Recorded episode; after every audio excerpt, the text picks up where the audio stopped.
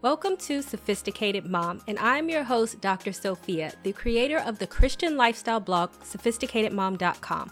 I will break down faith based advice and make it applicable and relatable to help you on your journey on this thing we call life. You'll learn everything you need to know on how to become the master of your own destiny. Let's talk about relationship deal breakers, what they are, and why they are so incredibly important for you to use. I want to start with the following scenario. You are dating a man for a couple of months, and a couple of months after that, you get into a relationship. And then two years after that, you are ready to settle down and get married, all to find out that he does not believe in marriage. From here, you have a choice to make. Continue to be in a relationship with him knowing that he will never marry you, or break up and start the whole dating process all over again so that you can find someone who does want to marry you. Now, see, if you had used deal breakers when dating, you would have never faced this situation.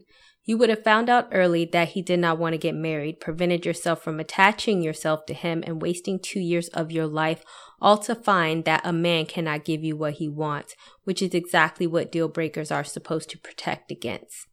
So, number one, the deal breakers for relationships meaning a big frustration for women in relationship is that they spend too much time on a man all to realize that he is not the man for them.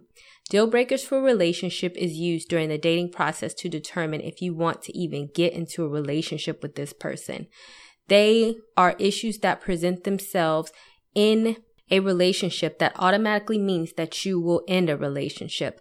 For example, if you know you cannot date someone with no job, you begin to date someone and you find out that they don't have a job, then you should end the relationship immediately since that is one of your deal breakers. And so why invest in someone that does not have what you want? With that being said, relationship deal breakers vary from person to person. What may bother you in a relationship may not bother the next person. So only you can determine what your deal breakers are. Also, check out my video on how to weed out men on the first date for more ways on how to use deal breakers in relationships. Number two, how to come up with deal breakers for relationships. An important aspect of deal breakers is that you must know yourself and what you want out of a relationship. When you make your list of deal breakers, then they must be things that you know for a fact you cannot compromise on. These are things that you know that you must have in a relationship. On the opposite end of the spectrum, some people's relationship deal breakers can be a little bit ridiculous.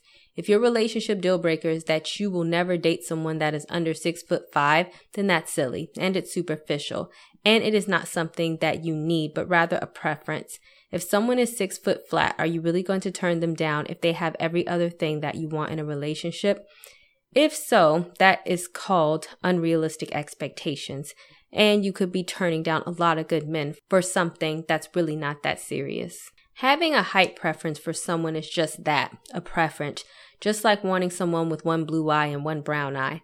Those are characteristics that make no real difference on the quality of your relationship, how they treat you, or how your lives will look if you two choose to start a life together. These are the important things that matter in a relationship, and these are what should count when it comes to coming up with deal breakers. Remember, deal breakers for relationships must be meaningful and something you cannot do without in a relationship. Below is an example of some of my deal breakers on who I am as a person, my belief system, the things that I value in my life, as well as to complement the things I already have going on in my life, such as my son since I'm a single mom. Ideally, I try to bring forth these deal breakers when dating. The earlier, the better. I would hate to get so serious with someone only to introduce them to my son and find out that they don't like kids. Check out some of my own personal deal breakers down below, and which I also pray for in my prayer for a future husband, which you can watch my video down below for more on how to do that. They must be Christian and have a relationship with God. Must be stable. Since I'm 30 plus and have a child, the men I go with need to have career stability and financial stability. Must love children. I am a single mom, of course. Must be motivated. I cannot stand men who are not motivated to get anything out of life. I am not this way, and I don't want a man that's that way either. I must be attracted to him. There's nothing wrong with wanting to be attracted to your partner, but just do not get too carried away with saying that they have to look a certain way or else. That's just crazy. Must be able to hold an intelligent and stimulating conversation. This is what turns me on in a man. Not just dirty sex talk, but actual conversation that shows that a man has depth. I cannot imagine talking to someone who did not know how to carry on one. Treats me and my son with both respect and honor. I was in an emotionally abusive relationship and never again. You can click the link down below to read my blog post on that. In short, your relationship deal breakers must be realistic and appropriate for the age of man that you're looking for.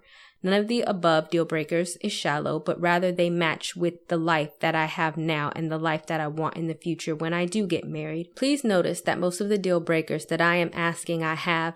If you come up with a list of deal breakers and you are none of them, then you have no right to ask for them. You cannot ask for a partner to be the sun, the moon, and the stars and to have everything while you are a speck of lint and have nothing. To some degree, you have to be what you ask for in a partner and be equally yoked with him, which I have a separate blog post on that you can click the link down below to read. If you do not know where to start, then check out my video below to see what traits you should be looking for in a good man. Number three, when someone violates your deal breakers.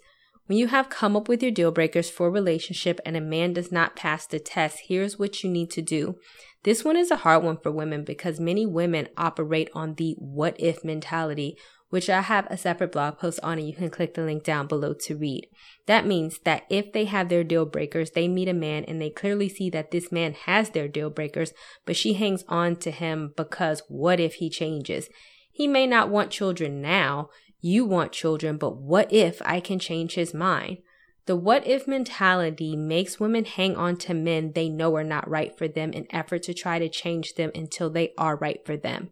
When you implement your deal breakers, you are using them for the here and the now. If the man does break your deal breakers at the time of dating him, that's it. If a man you are dating is broke, has no job, has no money, and the fact that he must be employed is one of your must haves, do not trust that he says he believes he will have a job in the next three months because he's not psychic and three months may turn into six and six months may turn into a year, all while you are being strung along, giving him money in the process, and he is no better than when you met him. Time wasted. When you should have just left the man alone or tell him to call you when his situation gets better because he has more important things to worry about, aka getting a job over dating a woman. Number four, so what to do?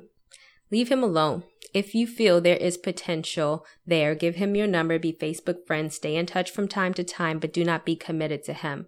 Let him figure out whatever he needs to figure out on his own. And when or if he does, maybe you will be there, maybe not. But do not be in a committed relationship off of something that may happen with him in the future. Never think that you can change his mind. If he does not ever want to get married and you do, if he does not believe in monogamy and you do, then don't try to change his mind. Accept it for what it is and go back to the above tip. Leave him alone. The next one is never to operate on the what if mentality. He is who he is at the time that you are meeting him. Do not operate on what if this or that about him changes, then it would be different, but it's not different now. Once again, you can stay in touch as a friend to see if it changes, but don't stop your life. If you want a Christian and he says he does not believe in God but went to church one time, do not think that you can change him because he said he went to church one time in his life and so it may be a glimmer of hope for you. So now you're going to try to force him to go to church with you to make him a believer. He is an atheist now and there's no guarantee anything is going to change that. So don't waste your time trying to change it either. He isn't. Move on. The general rule for deal breakers for relationships are if a man has one of your deal breakers, you must cut it off immediately. I do not care how fine they are, how much you think they can change, cut them off. I know it sounds brutal, but trust me, it is better to cut it off and move on to men who do have what you want than sit around with men who don't. It protects you from being in a relationship with someone who can never meet your standards or what you are looking for. It will only lead to frustration on your part, resentment for them not being what you want, and disappointment because he is not what you want, and you will always feel like he is letting you down. Deal breakers for relationship keeps you level headed and keeps you from wasting your time. It is to help you determine if the person you are considering will make a good fit for you in the future. That is why it is important to come up with a good list of relationship deal breakers and find out about the person that you are dating as early as possible. You can click the link down below to see my blog on other questions that you should ask on the first date. There's no reason why you should be dating someone for a year or even longer and don't know if they meet the criteria or not.